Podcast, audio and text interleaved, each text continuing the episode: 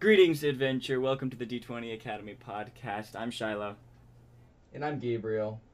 And this week is episode 44, the class spotlight on the sorcerer.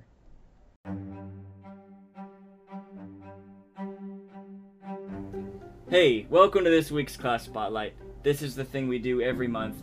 Uh, well, except for last one, but mostly every month, where we take a uh, Dungeons and Dragons 5th edition class and we give you guys all the stuff you need to know about it. Its description, its strength and weaknesses, some of its cool stuff, all that stuff. Yeah. all that stuff. And more. All the cool stuff. For Just half if- if- off. all of it for 25% off. Um, For three payments No, just to of see- 19.99. uh, just to see if like if you want to play a sorcerer, if, if it's the right class for you. Uh, if you want to find that out, you can listen. You can listen to this episode. Maybe if you're a GM and one of your players is playing a sorcerer and you want to uh, know more about it, so you can um, understand them better, all that kind of stuff. Um, sorcerer's a, a good one, a fun one because because you you play you've played a sorcerer. Mm-hmm. Played a sorcerer for like two and a half years. It's quite fun. So you better know what you're talking about. You Yeah, better know what you're talking about. One of the few about. things just like in life that I have enough experience to have an opinion on. So I'm, I'm ready for this one. Okay, quick plug before we get into it. Gabe, can you can you plug our stuff? Yes, of course. Our Instagram is at d20 underscore academy. Uh, we also have a Discord. You can message us on Instagram to get into the Discord. You can also just message us or find it on our Anchor page. On Discord, it's easier for you to ask us questions, whatever you want to know about, from either just D and D or homebrew, or for perhaps another role-playing system that you want to know about, or are thinking of playing, or are playing, and you want to talk about or ask questions about it. Discord is the place to go. Yes, sir. And we also have some cool stuff because uh, quarantine. Quarantine's fun. By the way, if there's some weird stuff and, and like weird pauses when we're talking, it's because we're talking over Discord. Um, because obviously we're quarantining ourselves. Also, you should be doing that. Um, but we have, we we're doing some cool stuff because of because of quarantine for you guys, homebrew stuff and all of that. Um, so if you want to keep up to date with that, uh, you can uh, follow us on Instagram and Discord, and we'll be letting all you guys know about that kind of stuff. Okay, anything else? I think that's it. Let's jump into it.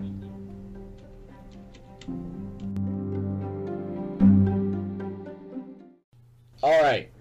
So let's start with a brief description of what sorcerers are. Sorcerers aren't exactly just your run-of-the-mill wizard. Uh, it has some differences that I quite liked when I was playing, and I think a lot of you will like as well. Sorcerers are people who get their power from like a mysterious source. Perhaps it's like an ancient ancestor. You're like draconic blood in you, or perhaps it's a celestial being who has blessed you with power, or a fiendish person in the shadows who's lurking and is deciding to give you some of their power, or something like that. Or you were part of like a mysterious like uh, ritual or something as a child. There's a bunch of different backstories and backgrounds that you can pull into when you want to play a sorcerer and it's all about something mysterious happening or something powerful happening that gave you power. Yeah. Uh, magic is uh, a lot more. It's said to be a lot more like volatile, and you're able to manipulate your magic more than a lot of other magic users. Yeah, it, it's really cool. The concept of a sorcerer is basically like, um, in D and D, like there's only a couple ways you can get magic. So like one is from like a deity. Um, so like if you're a cleric, you can get like divine magic. Some is like from nature. If you're like a druid or whatever, you like get in tune with nature. If you're a wizard, you study the arcane. Um, so you you try to get magic from from books and spells. You know, spell books, all- like knowledge. Um, and then a warlock gets magic from making a deal with some kind of uh, powerful being, like um, a, a demon lord or an elf or like a fey king or like a Cthulhu monster. Um, but sorcerers just like they have it like in their blood. It's just like a part of their being, um, and it can come from all kinds of different sources. And Yeah, it can be a little bit confusing between like the warlock and the sorcerer. Like, uh, what exactly is the difference between like oh like making like a pact with the archfiend or being you know blessed with power from an archfiend? It it- it comes down to kind of semantics a little bit, and there are mechanical differences as well. But just know that you have a lot to play around with here, with how exactly you got your power, and Mhm. you're not just like nailed down to, okay, I have to have a really powerful ancestor. Mm-hmm. I think like a really good like in my mind example of like a like a stereotypical sorcerer is like Chandra from Magic the Gathering. I don't actually know if she is like a sorcerer and she just like has it in her blood, but just you know kind of a rebellious kind of very emotionally driven person who just has lots of powerful magic that kind of comes in in bursts and explosions and they can't like fully control it. Um, but it's just like a part of their being and kind of you know kind of like depends on their emotions and all that kind of stuff, rather than like a studious wizard who has like studied magic for years and years and years. Exactly, and al- that also uh, factors into the fact that sorcerers are charisma casters. They use their charisma score, Mm. their ability modifier, and all that for all their spell casting. So a lot of sorcerers do tend to be a lot more, you know, out there or, you know, more charismatic, obviously. Yeah. But it sorcerers are often played against the stereotype of a typical spellcaster. You know, they have you played like oh like I don't really care about learning more or whatever. Mm-hmm. Uh, I don't need to spend time studying books or connecting to nature or appeasing a god. They're like they're like they're like your classic like anime character who's like really strong and they're like I don't have time to learn, master. I just want to get out there and defeat the bad guy and save my father. Um, and then they have to learn to get the to get the basics down and you know all that. Like Zu- oh my gosh, Zuko. Okay, Prince Zuko from Avatar: Last Airbender. He's a perfect kind of sorcerer archetype. Of course, you can play your sorcerer however you want. But what Gabe is saying is true. It is important to look at, um, you know, the mechanical aspects of like where do, does your D and D character get their magic from? Um, wizards have high intelligence. They use intelligence to cast, and that's because they're learned people, right? They're they're smart, knowledgeable people who like have read books and keep uh, tomes and all that kind of stuff. That's why they use intelligence. Whereas like clerics use wisdom, right? Their their faith and their morality is what drives their magic because they follow their deity. Um, paladins use charisma because they're leaders and soldiers on the battlefield who you know have to like act as a rallying point for the people around them, are like holy warriors. You know what I mean? So it, it's an interesting thing to look at. Is where does your D and D character get their mag? Like you, what, what ability do they use for magic? Because that can um, give you a hint at, at kind of how they should use that magic. I guess is what I'm trying to say, or like where they got it from. Yeah. I'd say the only weird Alright. one is warlocks, which we'll get into on the warlock class spotlight. you just hate the warlock. I don't hate. I love the warlock. I love the concept of the warlock. Okay, we're gonna talk about that when we talk about the warlock. Um, but yeah, that's what that's Alright. what a sorcerer is. Strengths of a sorcerer. Now, sorcerers can be pretty good at just being a blaster caster. That's what I did a lot.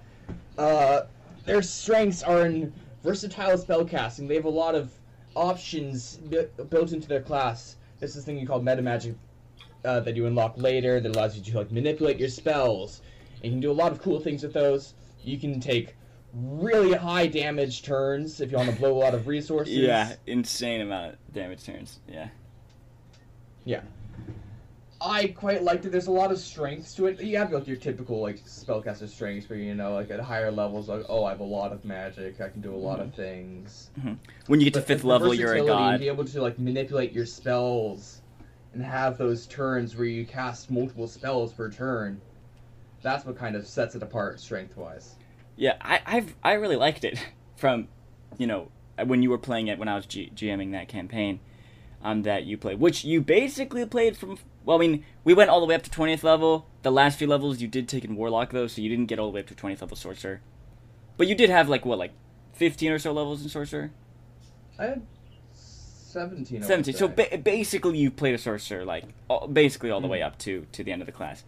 Um, there was not like a ton of new abilities and stuff that you could have really gotten um, that would have changed much. So you have lots of experience as a sorcerer, definitely.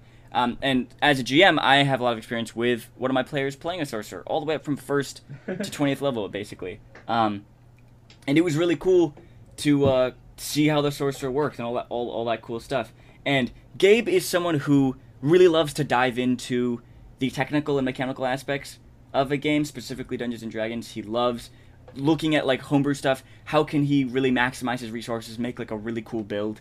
Um, that's something he really enjoys. And so because of that, like I trusted him with just figuring himself out and you know choosing all his stuff that he wanted to. Um, I didn't like need to hold his hand per se, um, as I had to with some other you know new players and stuff who who you know aren't into those kind of aspects of the game as much. Um, so it was really cool because Gabe would you know try to figure out cool ways to use the sorcerer's abilities. Um, the, the things that make the sorcerer unique in the ways that they can twist and, and alter their spell casting and all that kind of stuff. He could like ramp up to these really explosive turns where he burned a ton of resources, but like they were super awesome and epic, uh, and that was really cool. So yeah, uh, it plays a lot into like how spellcasting works in D and D, where it's like you know resource management of like oh I have this many spell slots at this level and this level and this level. How can I maximize my usage? This is this might not be something that you care about, but I'm saying that if you do care about that and you like like the resource management of spellcasting, you can do even more with the sorcerer. Yeah, for sure. It's it, it's it's it's super cool. It, sometimes it did get a little broken, and like he would like to say like okay then I do this and this and this in one turn. I'd be like eh, eh, can we check the rules on that? And it was like totally legal, and I was like okay, okay I guess that's a thing that he can do. Um, because there were some I was like wow. Uh, but then of course you know the person who played the paladin did a turn like that every turn. But anyway, um. Mm-hmm. I love I love to bash on the paladin. Stupid. Yeah, stupid too. paladin. But okay, we're chalking it up to be something that's insanely powerful. This class is crazy, but it does have its weaknesses. For sure. Definitely. Yeah, for sure. It has like the typical like weakness of a lot of spellcasters, at least like with like the wizard, it chairs in common that it can be a bit of a glass cannon. You know. Yeah. It doesn't get a lot of hit points you know, D6 hit die. Uh, you can like get more hit points from like your uh, subclasses that you choose, but typically the sorcerer is on the weak side, health wise. Yeah, health, armor class, all that kind of stuff. Um, mm-hmm. So like most like straight spellcasters, which are basically only wizard and sorcerer, are like the only like full on spellcasters. Yeah, thinking about it, like um, because cleric, clerics and warlocks and bards are kind of they have a little more access to some armor and weapons, and they have higher uh, hit dice mm-hmm. and stuff like that. Um, sorcerers and wizards have D6 hit dice. They're brittle. They're brittle, fragile little things. Um, if you're a GM and you're listening to this, and one of your players is playing a sorcerer, and you guys are in the early levels, uh, same with wizards. You want to make sure to ease off a little bit on uh, doing any any monsters that you're running in a combat encounter who have attacks that deal lots of damage. Uh, try to gear those more towards the fighters, barbarians, paladins in the party because they can stand that. Because uh, if you take your ogre and make him whack a first level sorcerer, you can literally kill him right off. Like, murder him in one attack. Like, not knock him unconscious, kill him. Just because of a certain way you rolled. Like, not even a critical hit, you just kill him. Um, so be careful uh. about that, because wizards and sorcerers are very brittle. Um, however, of course, they can be really, really strong. Can. Also, a little tidbit here. Sorcerers are one of the spellcasters that gets uh, proficiency in Constitution saving throws.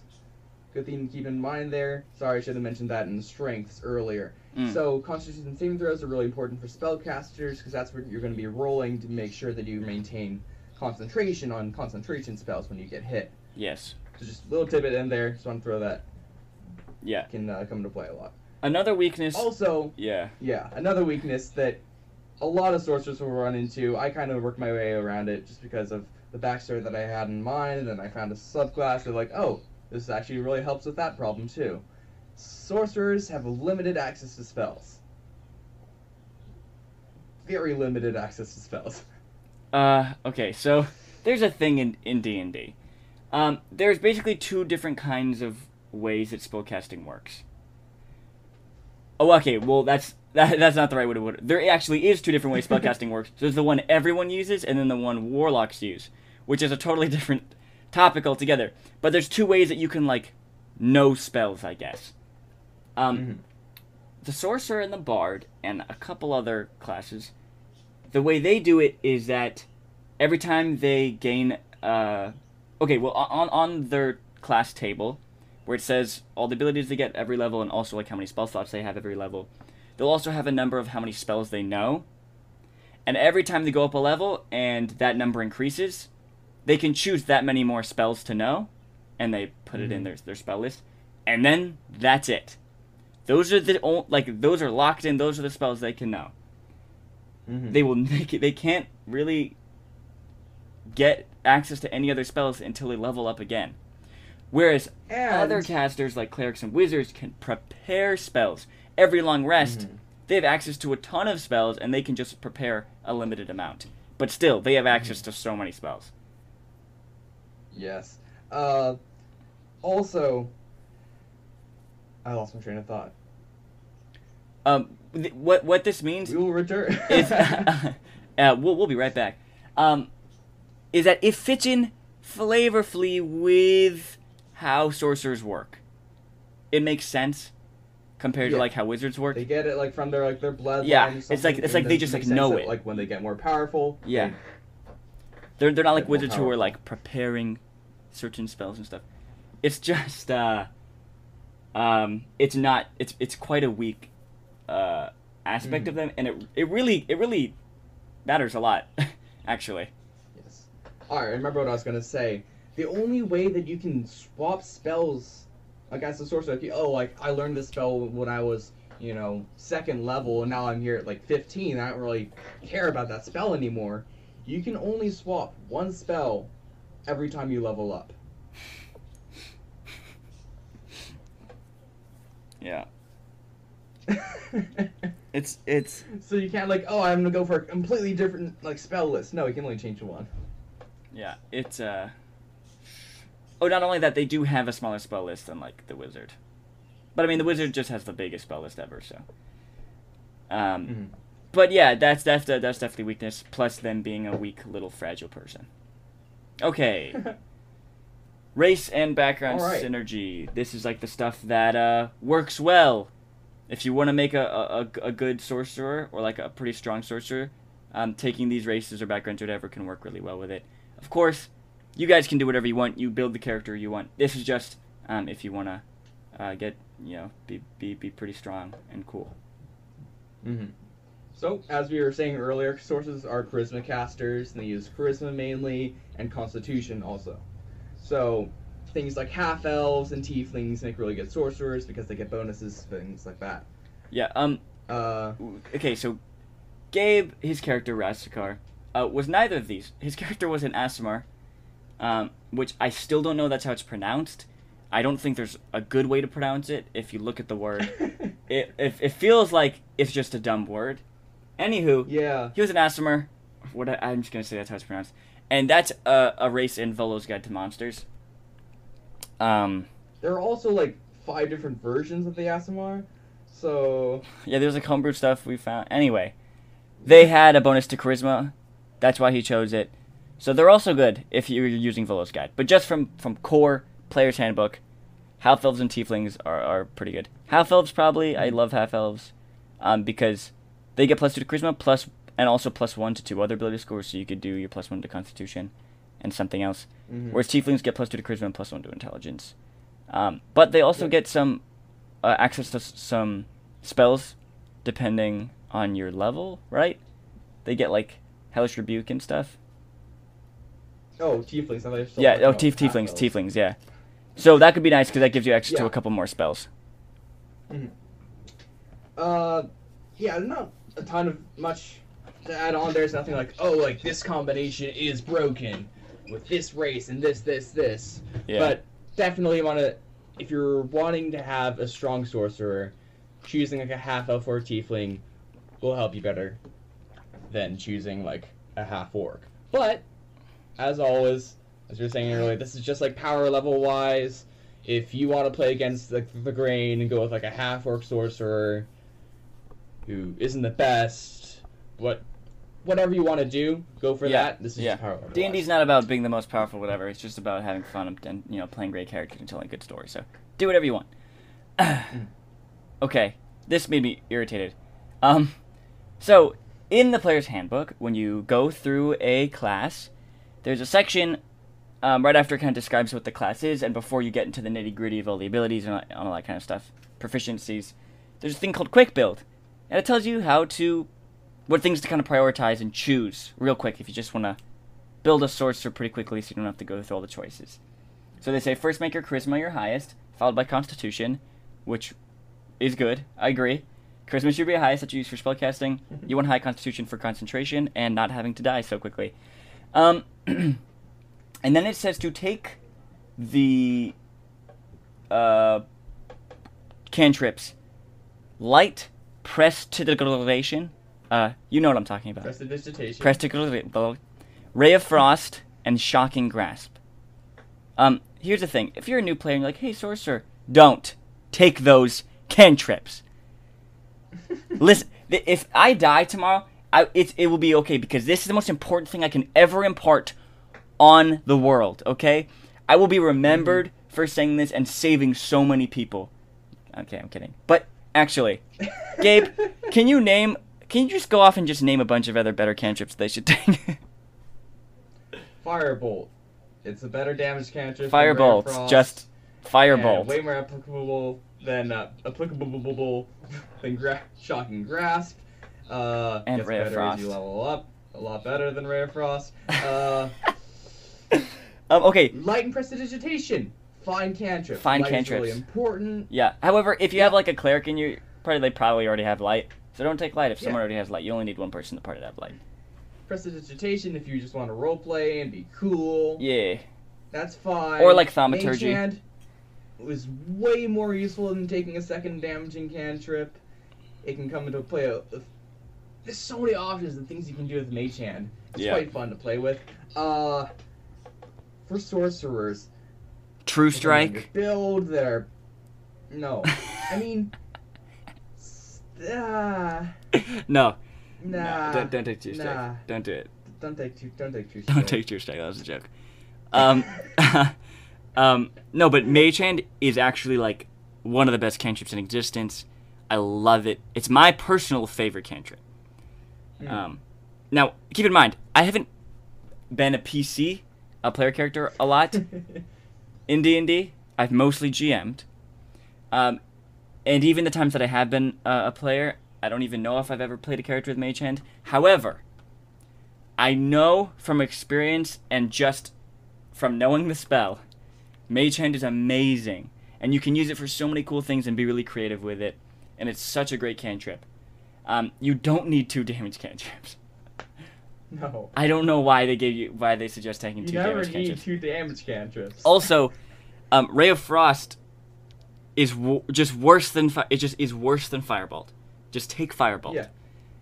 like the situations where Ray of Frost is better than Firebolt are so few. So few. and like Yeah. Ray of Frost doesn't get good until like later levels. Yeah. where you can slow people down by like thirty feet or something. I would say the But, uh, only strength, I mean weakness of Firebolt, is that fire is a very common damage type when it comes to resistances and stuff. Um, not a lot of people are like vulnerable to fire damage, but a lot of things are like resistant or immune to fire damage. Um, that would be the only drawback of Firebolt. Um, Yeah. And if you have access to it, choose um, Eldritch Blast. That's the best cantrip. A damaging. Can- that's the best damaging cantrip. Um, It is yes, hands down the best damaging Yeah. cantrip, but only the Warlock gets gets it. yeah. So if you don't have access to it, Uh, then then take Firebolt. also, one of the reasons why multi-class in the Warlock. Um, what? Yeah. Oh. Seriously, it's so good. Any okay, so that that was just a side note. Don't follow the quick Mhm. build of the sorcerer. I've actually, after I realized that, I don't know. Like, I should probably look through the other quick builds of the other classes to see if there's any discrepancies. Um, I wonder like what it says for like the wizard and stuff. If it also says Ray of Frost and Shocking Grasp, I'm gonna be really angry. Um, Okay, we also usually in this section talk about a good background, synergist background, but I'm gonna be honest here. I have no idea what background works well with a sorcerer. They say in the quick build hermit. Hermit. Yeah, I don't know, dude. What? I have no idea. What did you take? I mean- Noble. I took noble. Yeah. Yeah, just Backgrounds don't really offer much like mechanical advantages from one Yeah. to the next. just choose the Except in, like, background. very niche situations. Yeah. Uh. choose a background that you want to choose that's based on your character's Yeah. backstory. Um, hermit. Yeah, there's nothing that that's like off the top of my head that's like really obvious stereotypical sorcerer, because like a wizard is like sage, obviously. For Mm-hmm. a fighter, it's like folk hero or soldier. For like a ranger, it's outlander. I've never seen a ranger who's not had an outlander background. Um, but sorcerer, I have no idea. Because you could do like an urchin sorcerer who grew up in the urban thing. Mm-hmm. You can do one who grew up in a tribe, make him outlander, anything. So, but yeah, sorcerer is one of those weird you. things. You do you, boo. Okay, moving on. We're gonna spotlight some specific features that the uh, sorcerer gets. Uh, we Mm, already talked about spellcasting. Yes. In case you don't know, sorcerers can cast spells. They, ca- it's actually it's pretty useful from what I found. It is. Spellcasting is surprise, pretty cool. surprise, magic. Um, real quick though, I don't know how much we talk about this, but um, we I think we should just talk about real quick, just like what it means to be like a spellcaster compared to other classes. Um, because I think spellcasting is a thing that's very daunting to lots of new players. Um, people tend to play a class that's not like a warlock, wizard, or a sorcerer, or something like that, because spellcasting is kind of daunting. Um, just, just it is. It's more complex. uh, it's definitely like the next level of playing. Um, playing a fighter is much simpler than playing a spellcaster. But Gabe, since you played a spellcaster for two and a half years, what kind of sets it apart from like any other kind of playstyle, like a rogue or a paladin or whatever? Like, what does it like mean to be a spellcaster? Well, okay. Playstyle wise, you can typically go down like one of like two paths, three if like you have access to healing spells.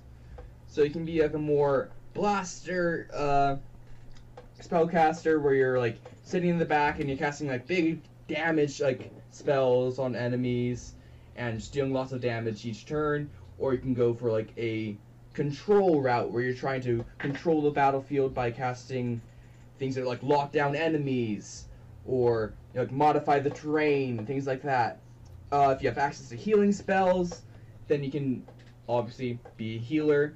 Uh, spellcasters can also be more of like a support if you build them that way, where they're buffing their uh, allies, debuffing their enemies. But typically, those spells are uh, more of like the cleric. Bard. Some, the wizard has some. Bard, yeah. For a sorcerer, sorcerers work really well with being blasters. They can do a bit of battlefield control. Their spell list isn't big or whatever, but spellcasters in D&D 5th edition are very powerful. They're Yeah. very powerful. You can do a lot of Yeah. things with magic that you've no way of doing if you don't have magic. If you're a fighter, your turn is typically going to be, um, okay, I'm gonna move over here. Uh, I'm gonna make an attack. Then I'm gonna make another attack. Uh, yeah, that's, that's yeah, move turn. move to closest enemy. Whack twice with the sword. No wait, Uh, no wait. Okay, and then uh, action sorry. surge, and then whack three more times. then with the action surge. Yeah. For spellcasters, you have so many options of what you can do.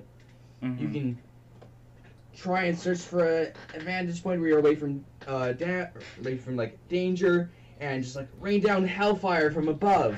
You can lock down certain enemies. You have a bunch of different spells to choose from on your turn. You have so many different Yeah. options of what you can do, where you can go with your magic, Mhm. how you can help And your allies, disadvantage your enemies.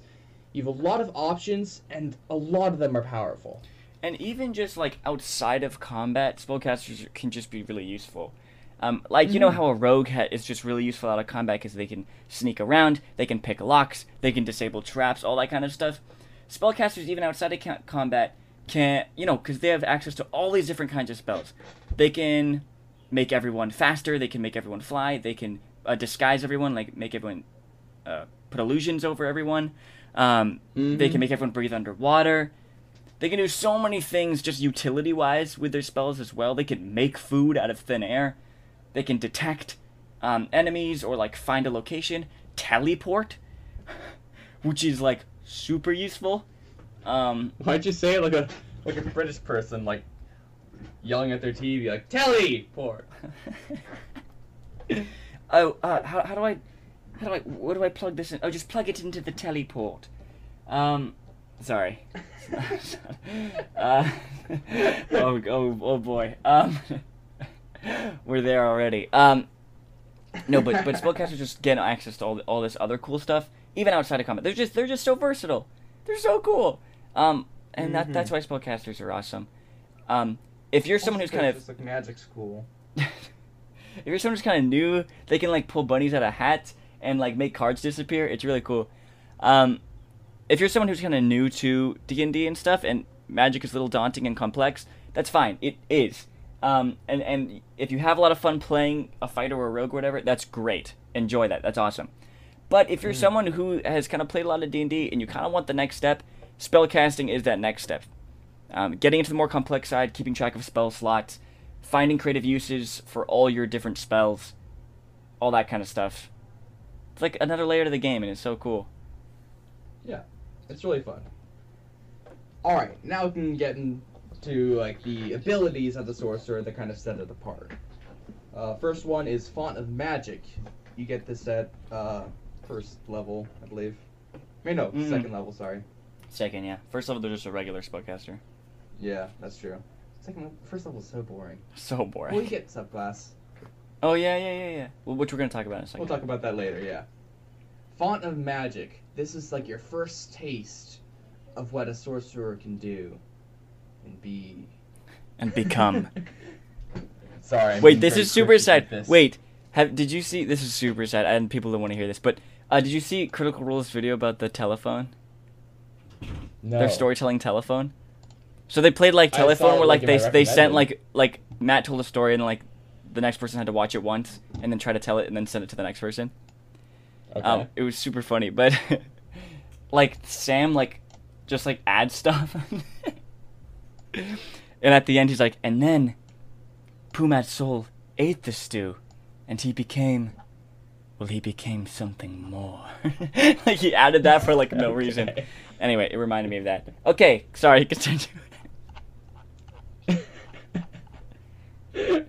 All right. After that little aside. I might cut that out. Okay, go. All right. Font of Magic. Second level. You get access to this mm. pool of stuff. Yeah, Mm-hmm. it's a font Cool of stuff. magic. Actually, I, is what I would call it. Mm, really? Yeah. Wow. You should really name the ability that. Yeah, it's it's like a uh, that pool of healing that paladins get, a pool of points, and Mhm, a in, an points. intangible pool of points. Yeah, and at second level, you look at the, like, the font of magic and say, like, okay, I get sorcery points, and basically all I can do is turn them into spell slots. yeah. So which- even amount of sorcery points equal to your level.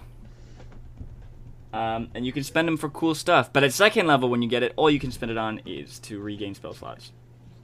Yeah, which can be very useful, like later on, but sorcery points get way cooler once you get to third level. Yeah. But right now, like using the sorcery points to be able to gain another first level spell slot can be really helpful in a lot of situations, you know, in long adventuring days Yeah. and all of that. I mean, getting an extra spell slot nice. is at like those early levels is pretty strong. Getting Mhm. another use of burning hands or whatever can be can be really crazy.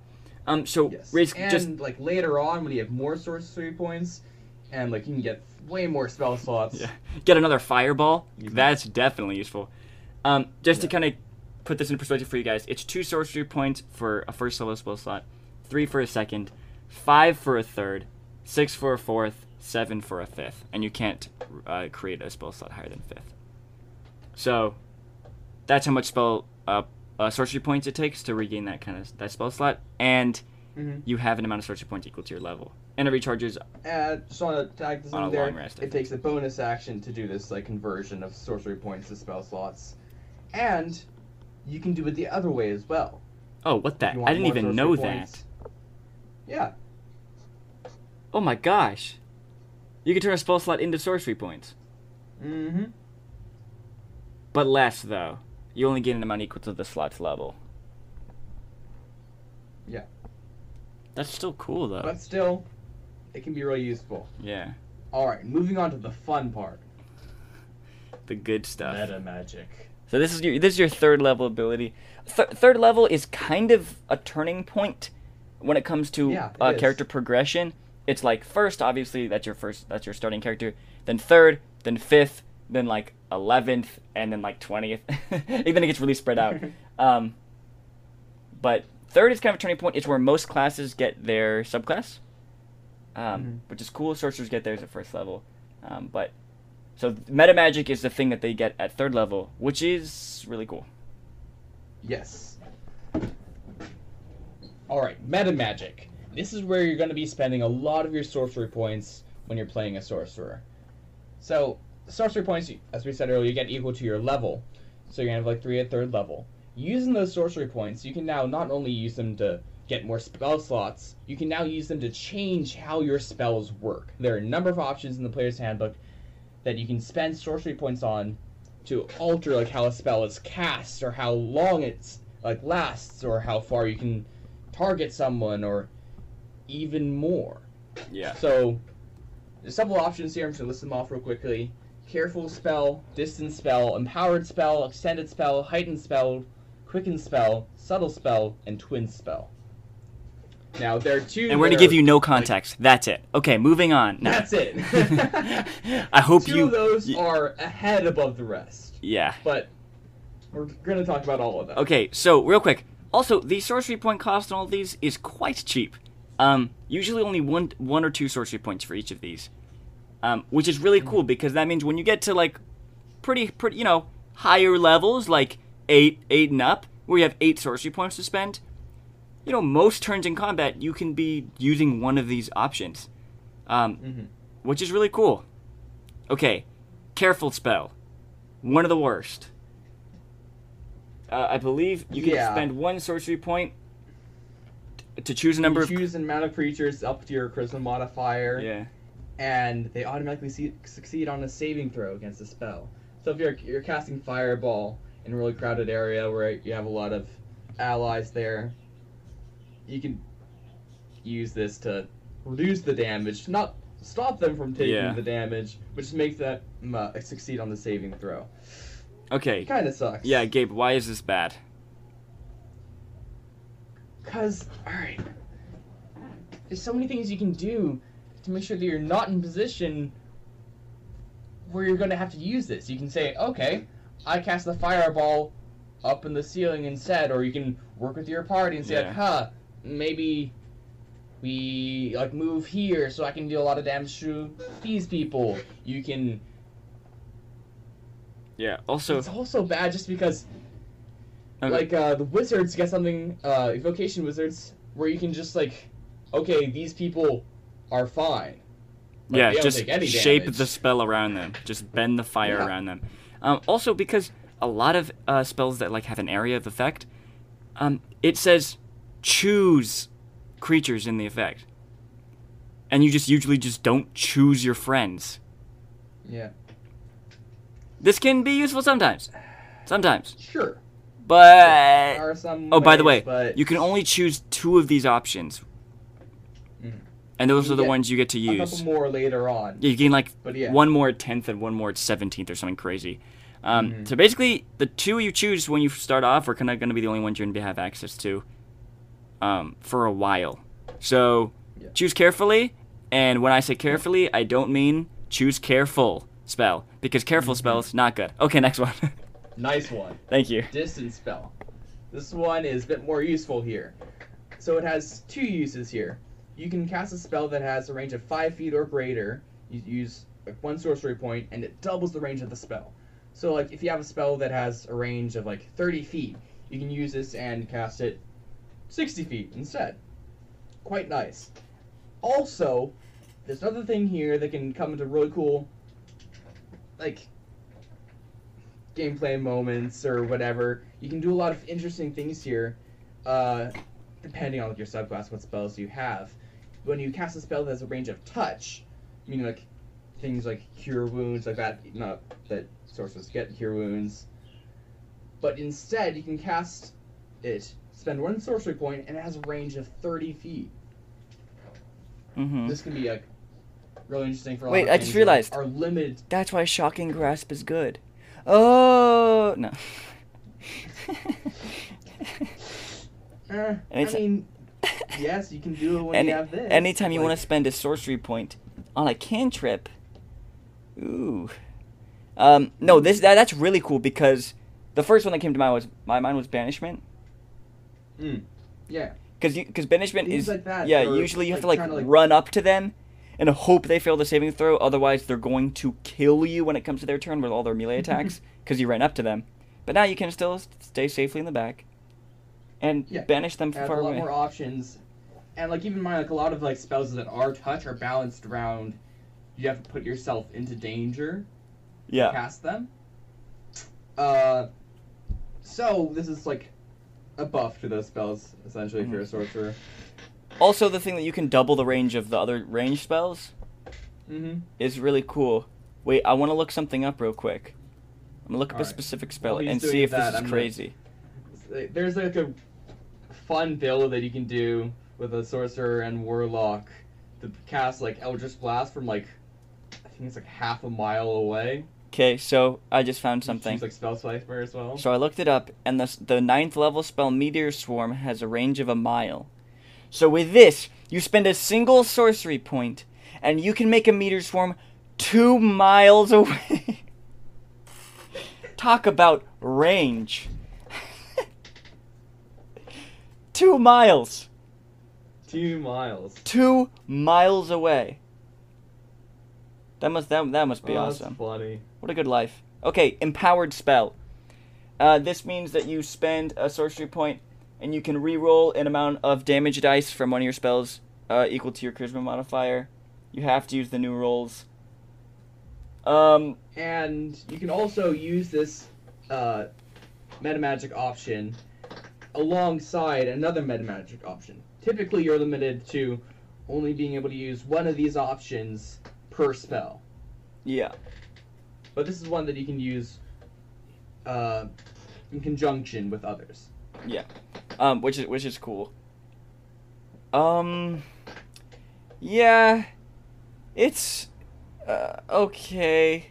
We're we're we're still Yeah. getting to the good ones. This is Yeah. definitely in like, I mean, better than careful spell. I would say probably. I Mm-hmm. don't know how how it matches up to distant spell. I would say it's less useful than distance spell. I don't know, but distant spell I just feel like won't come into play all the time. But like empowered spell, like you're always doing damage spells in combat. You know what I mean? Yeah, Because as a spellcaster, you It can be you'll nice usually to- you'll usually find a way to like get in range boost, you know. to get in range enough to do your spells, and like Mhm. usually the GM will build encounters so that there'll be enough you know room and stuff for you to be able to use most of your range spells without having to like increase the range of them.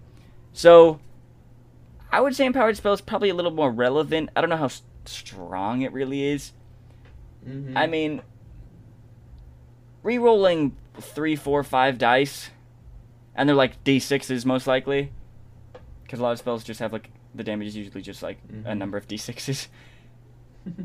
um, yeah, if if you have spells that use higher um, dice, then I would say this is good. It's things that roll multiple d10s or d8s yeah, or something. Your character is based around just spamming fireball, then Yeah, because ro- re-rolling a d6 Yeah. is not like a ton of damage.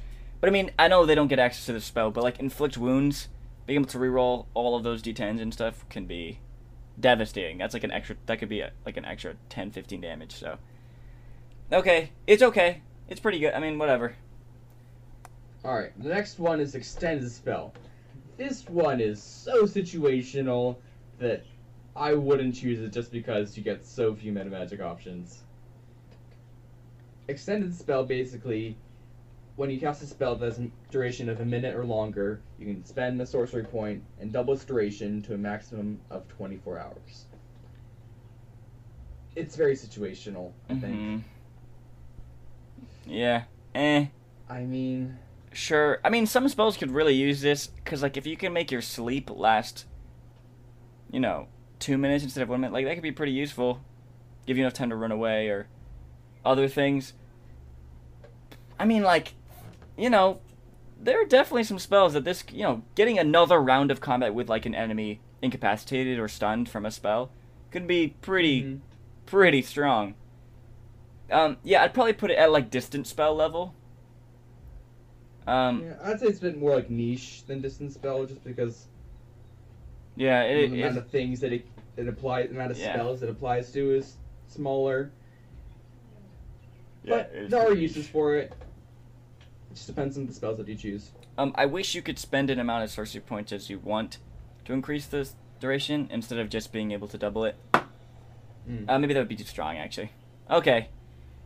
Heightened spell. can't sleep and they sleep for three years. Heightened spell is one that is not an option you're going to take at third level, but instead probably the one you're going to take at like 10th or 17th. Um, basically, you can spend three sorcery points, which is a lot, to give Mhm. one target of a spell disadvantage on its saving throw.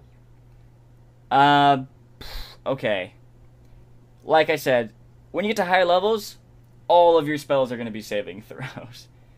Um, it's going to be like, okay, if, like, all the different spells you cast, the, the strong spells at higher levels, all require saving throws, and giving your target disadvantage can be really strong. Making them take Mhm. full damage from that disintegrate or whatever can be really dope. But it is three sorcery points, which is a lot, which means, you know, once you get to higher levels when you have a ton of sorcery points, there- it's not going to be as, as badly, you know, hurt you as badly as if you're third level. Um, but legendary resistance exists. So, yeah, exactly. That's that's what exactly what I was going to say. When you're casting something, you really want them to fail it, and you you do this, they can still succeed. Like uh, if you're a higher level, which is when this is going to be most applicable, where you're casting a lot of spells that have saving throws, and you want people to fail, and you have enough sorcery points to be able to budget this out. There still is so many things that can cause us to just like essentially do nothing. you yeah. know? It's not like they automatically fail the save. Mm-hmm. Also, it's only one target. So if you cast like Mhm. Fireball, only one of those goblins is gonna get disadvantage. But you know, maybe it would be too broken if you could do everyone. Because like, okay, I cast Meteor Swarm on those 100 guys, and they all have disadvantage. Um, I mean, I, that's irrelevant with Meteor Swarm because they die anyway. Okay, that's heightened spell. Uh, first of all, you only want to take it when you're higher level, and also, it kind of its use is diminished by the fact that legendary resistance exists. yeah. Okay, But what's the next one? We get to the good Now ones. We get on to Yes. the three best ones. The three bombs. yes, these are bangers. These last These are three these are knock this idea out of the park. bangers. Yeah. Okay. All right. First one up, Quicken Spell. Oh my goodness. is right. this not the most broken thing in existence? This is crazy, and I'll explain later how crazy this is and why it's crazy. So, when you cast a spell, there's a casting time of one action. This is a lot of the spells you're going to be casting. Every spell. You can spend two sorcery points to change the casting time to a bonus action for this casting. Oh my goodness. So, there's an action econ- economy in D&D 5th edition where typically a lot of times you only be able to cast one spell per turn. And the spells that are like bonus action spells that take a bonus action to cast them are typically, you know, weaker or not applicable. Except for spiritual weapon, obviously, because spiritual weapon's stupid and broken. Yeah, yeah, yeah. Uh, this changes the game for sorcerers. This is one of the things that really sets it apart as being able to deal a lot of damage a turn. So, picture it like this. And there's also a ruling in here that you should keep in mind. uh, I'll say it before I get into it. When you use your bonus action to cast a spell, you can only cast another spell that turn if it's a cantrip. It's kind of a niche th- thing. It doesn't come into play a lot, except for like with the sorcerer, with the fighter, uh, bard, I guess. This, yeah, it comes into play a little bit, but you want to keep that in mind here. So, if you use Quicken Spell, you can essentially cast a cantrip and then cast another spell in one turn. It's stupid. And at higher levels, okay, so let's just say you're fifth level, okay? Your firebolts are hmm. dealing 2d10 damage. That's pretty crazy. So, as a hmm. bonus action, and for only two sorcery points, as a bonus action, you're able to firebolt 2d10 damage towards the biggest threat on the battlefield. You still have your action to cast, like, fireball, or fly, or haste, or something insane. In one, t- in one turn. In one turn. Yeah. Bonkers. Oh my goodness, Quicken Spell is so good. It's Yeah. only two sorcery points. And also, this is why True Strike can be useful, by the way. Sure. Sure. Maybe. um, yeah, but just keep in mind that you can't do, like, Disintegrate and Blight on the same turn. Um, you can't cast two spells. Yeah. Uh, one of them has to be a cantrip. Keep that rule in mind, because otherwise this would be the most broken thing Mhm. in existence. Still, very strong. It's pretty good. It's very strong. Okay, the next right, one Next one is not. I love this one. at, at, at first glance, it seems bad. Like one of the worst, even. But you'll, from experience, this is really, really strong. All right. Subtle spell. So it's subtle spell. yeah, it means whenever you cast a When spell. you cast a spell. Oh, who's Oh. Me or you? okay, it's hard. We're doing this over a call, so we can't see each other, so we don't like know when the other person's like done a talking. Bit of a delay between the two of us talking. Yeah, which is a little difficult. Okay, I got this. I got this. Subtle spell. When you cast a spell, Alright. you can spend one sorcery point to cast it without any somatic or verbal components. Great for sorcerers, bad for anyone they're fighting. Mm-hmm. So it looks like really underpowered at first. Like, okay, so what? But when you get to the point where you're fighting a lot of people who have counter spell, oh my goodness, the subtle spell will come into the spotlight. So basically, you can spend one sorcery point to just make sure that your spell isn't counterspelled. Like I was getting like so annoyed, like oh my goodness, I'm getting counterspelled this and that and this and that. I remember one situation where there were like eight people in the room who all had counterspell. Yeah. Keep, keep, keep in mind, our, our campaign, the main villain group of people were spellcasters. mm-hmm. So it's we. It came up a lot. different. it came up a lot. But I mean, even still, you're you're gonna be fighting against spellcasters at high levels, like Mhm. guaranteed. And you would spend one sorcery point to make sure that your spell goes off is so big later on. Yeah. And it's also really cool in like roleplay situations where you can like cast a spell without anyone noticing. Mm-hmm. Mm-hmm. Oh Also- my goodness, yeah. I love subtle. Also, in the niche situation where like you're underwater and you can't speak, or you're you're you're Mhm. tied down, or you're stuck in a web so you can't move your hands or whatever. Um, Or you're silenced. or- yeah, you're so- anything like in those niche circumstances, it also helps. Um, now, as a starting meta magic option, I don't know how powerful it is because you won't be counterspelled a lot Yeah. at those early I levels and think stuff. it's like like tenth level. Yeah, thing. but I mean, it like in the last campaign, I mean, it proved itself to be Mm-hmm. maybe the most powerful of the options. At least for our campaign, our situation, I feel like just just fighting off against those people who will counterspell. Because I mean, the other the cleric in the party was getting his powerful magic, you know, healing spells and stuff counterspelled, and for Gabe to get uh, his crazy, you know, damaging spells off without it getting counterspelled, I mean, is just very strong. Yeah. Okay, last last broken now one. we come to another banger. Yeah, really, really, like re- like really good. Really. All right. This one is twinned spell. Ugh. When you cast a spell that targets only one creature and doesn't have a range of self, so like, you can't do this if you're casting something on yourself, like mage armor. You can spend a number of sorcery points equal to the spell's level to target a second creature in range with the same spell. This means you can blight two people. You can disintegrate two people Yeah. With the same spell. You don't have to spend another like spell slot. Okay. targets another Wait, person. wait, wait, wait, wait.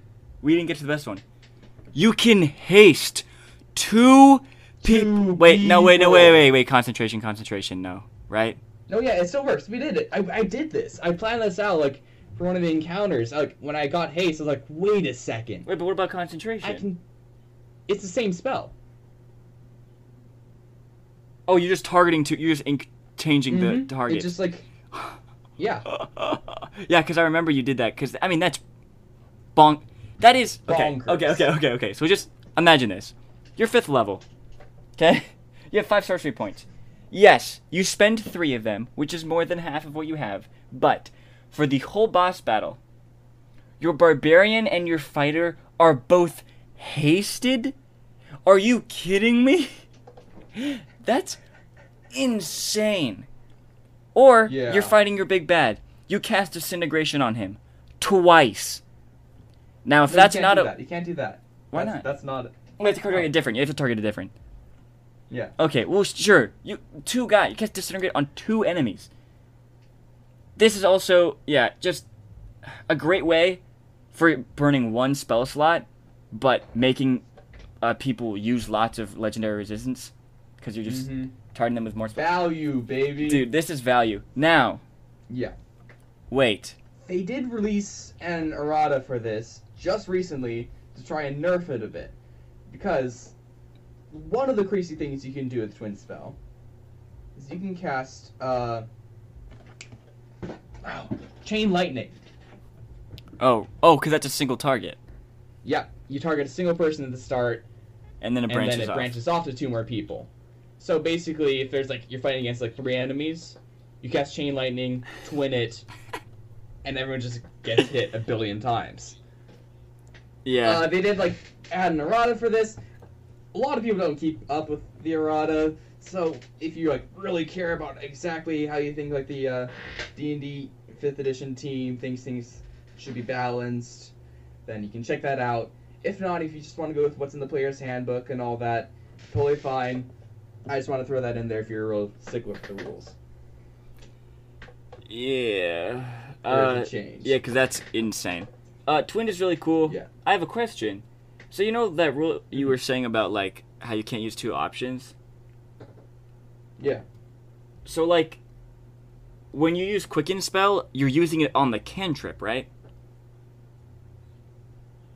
That's the spell you're using Quicken spell on. Depends. Right, because like if you want to fireball as your bonus action, then you use Quicken spell and firebolt. No, if you.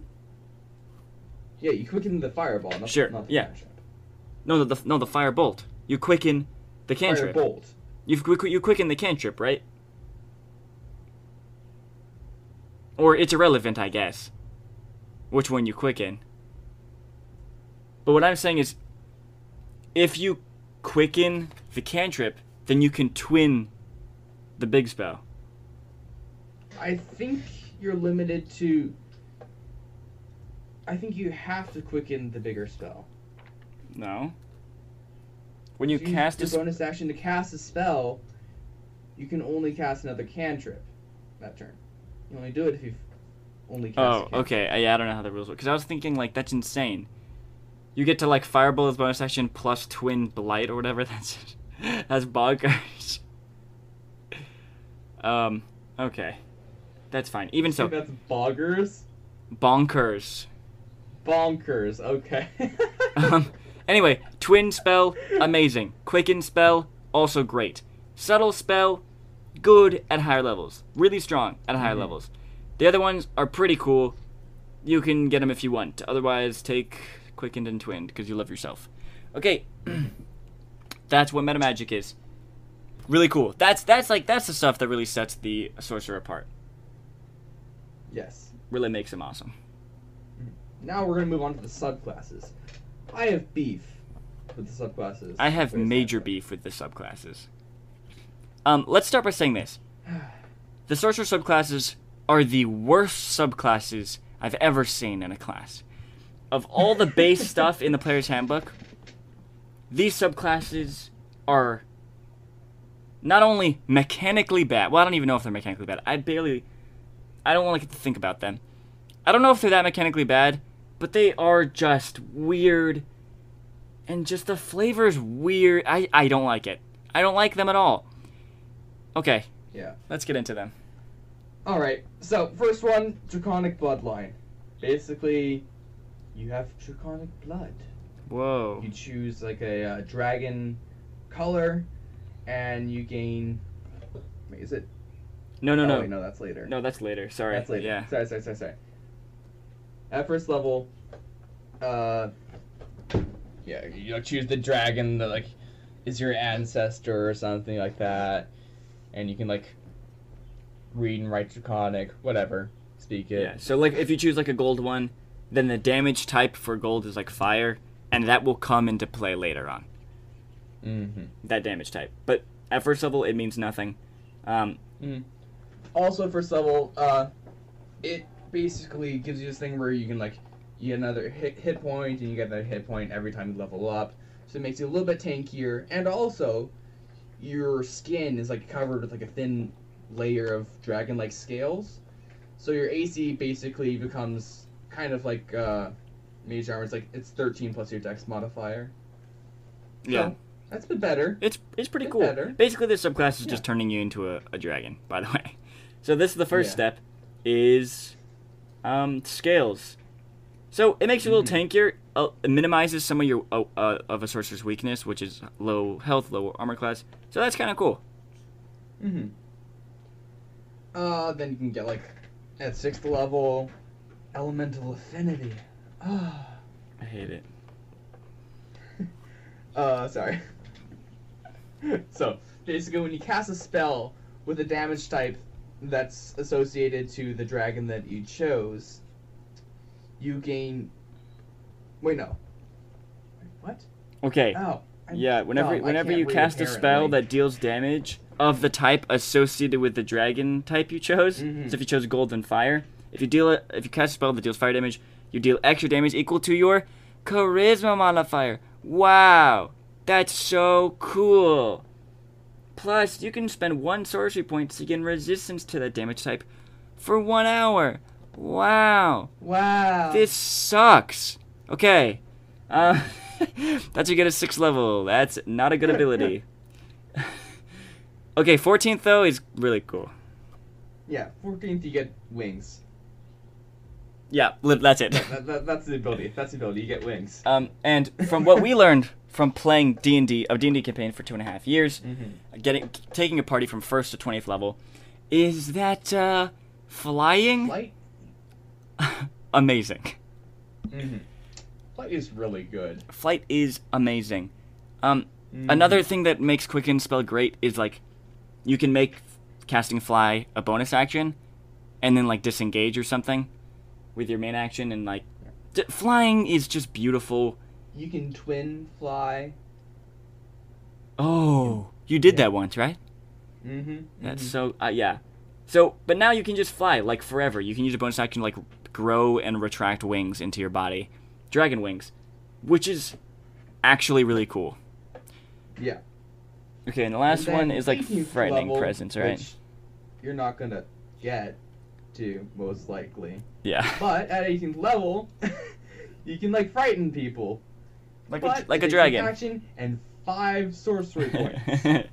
um, so dra- most dragons, like ancient and adult dragons, at the beginning of their turns, they have this ability called like fright- frightful presence or something, where everyone in like an area effect around them has to make a wisdom save or become frightened by from them, unless they've already succeeded on the save before.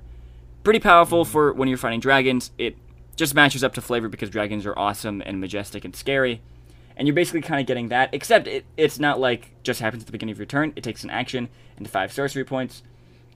Uh, you're never doing this. Start it. Okay, uh, yep. Uh, frightening is pretty And strong, but just a minute, yeah. and it requires concentration. So When you're 18th level, you have so many better things to do with your action and your concentration. Yeah. Um, okay, that's Draconic It's- Bloodline. Here's the thing: it's not Mhm. like too. It's not bad, really. Mechanically, it's not too bad. A couple of the abilities are like lacking, but some are really cool. Definitely the wings. Um, it's just like okay, so Draconic Bloodline is one. So if you kind of want to play someone from like a Draconic Bloodline, but you know, you also want a character who can have some other kind of background, right? You want some you want some others if you want to build a character, you know, who has who got their magic in a different way or something different. Well, there's only two options. Draconic Bloodline and Wild Magic we're about to get into. Uh, well, Gabe is because I don't understand it. Um, Wild magic is just crazy. and it's just like it's there's no like subclass for just like I don't know like basic sorcerer stuff. You know what I mean? Like Mhm. that that's kind of open for you to kind of come up with your own background. It's either like you came from a dragon thing, or you're some chaotic. Your powers come from like chaotic raw magic thing, which is like what? I like. Oh, okay. Okay. a lot of people have beef with the wild magic subclass, and we'll get into why. I don't even know how it works. It's basically just all based around chaos. In theme and in, in mechanics. it's alright. At first level, get this thing called Wild Magic Surge. Uh, when you cast a sorcerer spell of like first level or higher, the DM can have you roll a d20. what? What? It's so weird. If you roll 1, roll on the Wild Magic Surge table to create a random magical effect. Alright, so let's think about that for a second. So when you cast a spell, the DM can make you roll a d20. Then, if you roll a 1, So you have a one out of twenty roll on chance. the Wild Magic a one out of twenty table. chance to get a, a like a random magical effect Mhm. occurs. Okay, which we'll get into in a second. If your DM says to. Why? Did, why does that have the clause about the DM allowing you to do it? So weird. I don't know. Just have you every time you cast a spell, roll a d20. Why is there a weird clause about if the, the if the DM wants you to? There's nothing- 5% chance There's there's nothing too. random about that. There's nothing chaotic about the DM controlling when you get to roll this dice. It's supposed to be a wild, chaotic, you know, subclass, and it's like if the DM wants, like no other rule in D and D, in any other class, any other ability, has such a weird fourth wall breaking thing. Where it's like the DM can choose if he wants, maybe, for you to roll a d20. Okay. That you might roll a 1 on. Okay, now let's now what is this wild magic surge table that when you eventually Well, roll a one the- this, yeah, let's finish with what you get a level one. So also you get this thing called Tides of Chaos, which basically you can like manipulate chances. So, uh, like when you gain advantage on the attack roll or saving throw, you can like choose to do so, like once per long rest. And when you, uh, wait no, yeah, once per long rest, and uh, anytime that you regain the usage of this feature, the DM can have you roll on the Wild Magic Surge table. Yeah. immediately after you cast a sorcerer spell at first level or higher. You then regain the use of this feature. The wording of this is just like really weird. Really weird and confusing. Also, why? Why does the DM have control? It's so annoying. Is this just like made so like the DM can like screw with the players? yeah, more? micro micromanage the sorcerer. Um. Okay. I don't know. Other than like the weird second sentence, which I literally don't understand. Um, basically, you like you get like have this one use of this feature, which regains every long rest, and you just get an advantage on like a d20 roll, which is cool because you're like controlling the tides of chance. I mean, it's really weak, but there you go. Okay, let's look at this magic wild magic surge table. The wording is just awful. So on the wild magic surge Alright. table, in the low chance you roll a natural one on that uh, d20 roll, that the DM may or may not ha- has has you roll, you roll a d100, and a random thing happens with the spell, and boy oh boy, are these chaotic. yeah. Like, Like- let's Wow. let Who? What are they on? They're like, ha! Let's be random. um. the, no, like when we say like chaotic and weird, y- so like okay, so some of them are really like self-explanatory, like very normal. Mhm. Like if you roll a 33 or 34, you maximize the damage of the next damaging spell you cast within the next minute. So that's cool. So it's, Mm. it's like a little uh, you got a little buff for your next spell. Um, some of them are like uh, bad, though. You uh some of them are like you cast fireball centered on yourself, yeah. Or you cast grease centered on yourself, yeah. Um or okay okay okay okay. Now so there's like some of those stuff. Or like you can cast you now have access to this spell real quick. Or whatever. Mhm. you, you can now cast mirror image or fly or something okay but so there's all that stuff then there's like one where you regain all your expended sorcery points you regain some hit points okay but the majority of these are okay a modron which is like a little mechanical creature Mhm. chosen and controlled by the DM. Once again, let, let's let, let's let the DM control everything. Appears in an unoccupied space within five feet of you, then disappears one minute later. what? Roll a d10. Your height changes by a number of inches equal to the roll. If the roll is odd, you shrink. If the roll is even, you grow. No, uh, one one of my favorite is you grow a long beard made of feathers that remain until you sneeze, at which point the feathers explode out from your face. What? Oh, here's a good one. Your or you skin, blue. your skin turns a vibrant shade of blue. um. Oh, oh, here, here's a great one. You turn into a potted plant until the start of your next Mm. turn. While you're a plant, you're incapacitated and have vulnerability to all damage. If you drop to zero hit points, your pot breaks and your form reverts. Or 95 and 96. You and all creatures within 30 feet of you gain vulnerability to piercing damage for the next minute. It's very specific, but like at least that's like a mechanical thing. You know what I mean? It's Yeah, it's not like it's not like illusory butterflies and flower petals flutter in the air within ten feet of you for the next minute. Oh oh oh! Your hair falls out but grows back within twenty four hours. For the next minute, you must shout when you, You must speak. shout when you speak. What? guys, guys, what is this?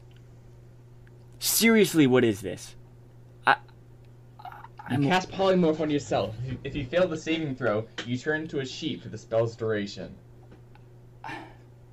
I. j- But then one is like super powerful. Like up to three creatures you choose within 30 feet of you take 40 10 lightning damage at first level, or like the early le- like that's insane.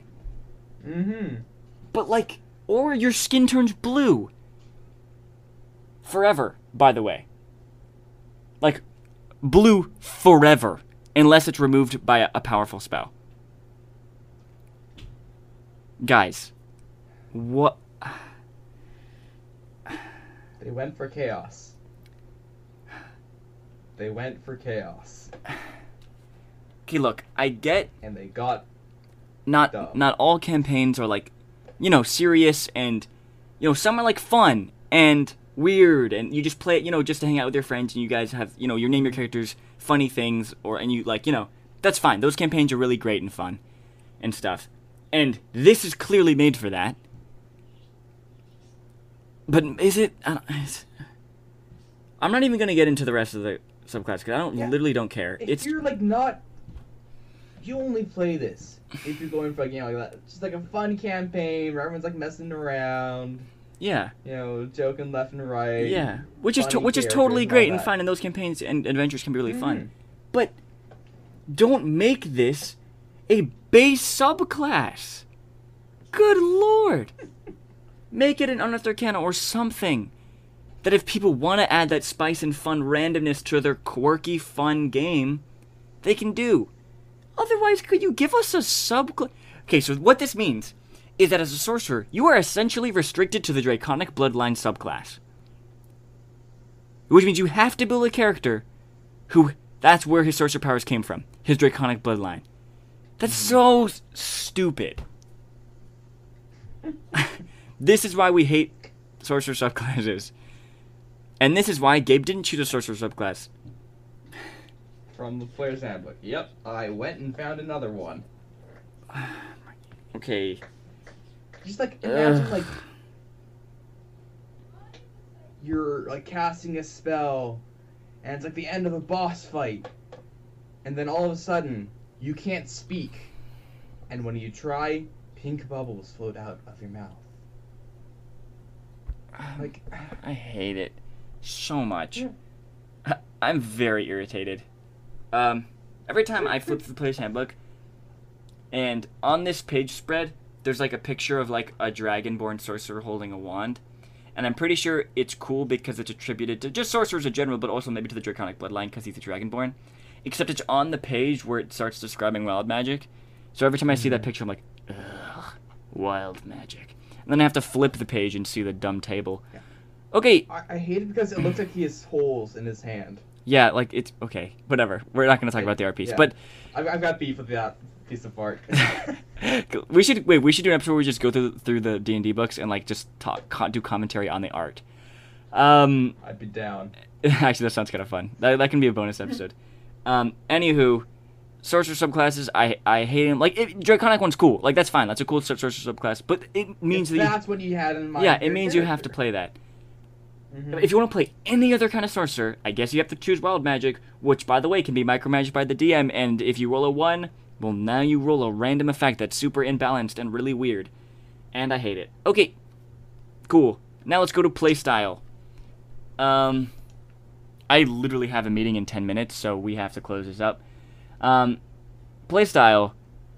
Gabe, what kind of people would like this? Would like a sorcerer and stuff? People who want to do magic. All right, thank you so much for listening. Uh, no. Mhm. okay. People who enjoy playing a sorcerer are the people who, you know, are interested in playing a spellcaster and they like like the resource management of spell slots and all that and want more of that. You know, you want resource like you have your spellcasting to resource manage, you have the sorcery points to manage, you have your meta magic options, you have a lot of options here, basically. You have options and options and options. How what spell you're gonna cast, how are you gonna cast it? yeah. Yeah. Yeah, it's it's it's yes. Sorcerers also keep in mind they're al- also like charisma casters. So if you want your spellcaster to like have high charisma, then it works well Yes. uh, with a uh, sorcerer. Um, or you just like you know like you like the concept about where their magic comes from. That's the kind of spellcaster you want to play. Um, I would not. play. pl- I would really obviously quirky wild magic. it was super quirky. Um, I would not play sorcerer. Obviously, if you're someone who doesn't really want to do spellcasting, or that's a little too daunting for you. Um, however, it is one of the easier spellcasting classes. Like wizard and cleric can get kind of confusing because you have to prepare spells. With a wizard, you literally have to keep an external book um, to track the spells you know and all this weird stuff. Um, so just yeah, sorcerer is one one of the, the simpler ones and is pretty cool. Um, or yeah, if you're a spellcaster who wants to kind of be like that, yeah. Um, just find uh, some other subclasses. Um, I think the ones in Xanathar's Guide are cool from what I've seen. Mm-hmm. They're nice. Yeah. And There are a lot not wild magic and amazing. Um, someone's probably gonna get pissed at us from making like beating on wild magic because that's like their favorite thing in the world probably. But hey, you know what? okay, But but but I like turning into a potted plant in the boss fight. potted, pl- potted. Pl- I mean, I can imagine places where that could be pretty funny. Like you're in a boss fight, and then your sorcerer just turns into a potted plant, and then like yeah, funny for everyone but the sorcerer. the pot so the sorcerer can come back.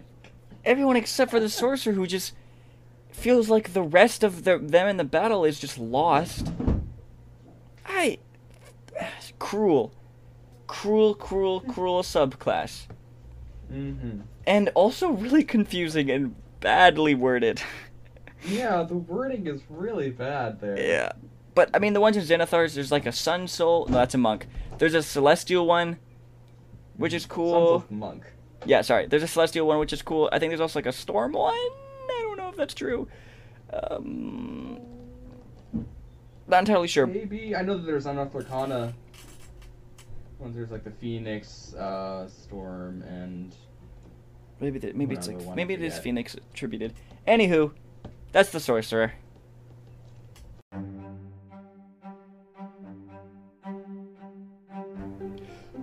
Okay, guys, thank you so right. much for listening to the podcast. Um, this one was fun. I love doing class spotlights. yeah, it's always fun to go through and like pick apart a class, what we like and don't like. Yeah. And turns out that we have opinions, and we like to talk about opinions. this was almost as good as the Ranger one, for sure. Oh, Um, the Ranger. Oh, the Ranger. you know, if you have listened to the Ranger subclass, uh, the Ranger class spotlight before, or just you, you, know, even if you have, go listen to it again because it's great. Um, Yeah. okay, uh, once again, we have all that we're gonna ho- hopefully releasing soon more homebrew stuff and things for this for you guys in quarantine. Um, so keep up to date uh, on our Discord or our Instagram at d20 underscore academy. Uh, what's next week's episode, Gabe? player characters. Yeah. PCs. So Not we're just gonna be talking about you're listening to this on. Yeah. so we're gonna be talking about all kind of stuff that has to do with PCs, backstories and creating player characters or whatever it is. Um, that one is not going to them, be. yeah. Yeah, this, it's not going to be D and D related as well. So if because class these class spotlights are, are specifically D and D, but if you're playing Pathfinder, Shadowrun, any other kind of role playing game, uh, next week's episodes will will uh, will be able to apply to you. Okay. All right. Without further ado, have a good day.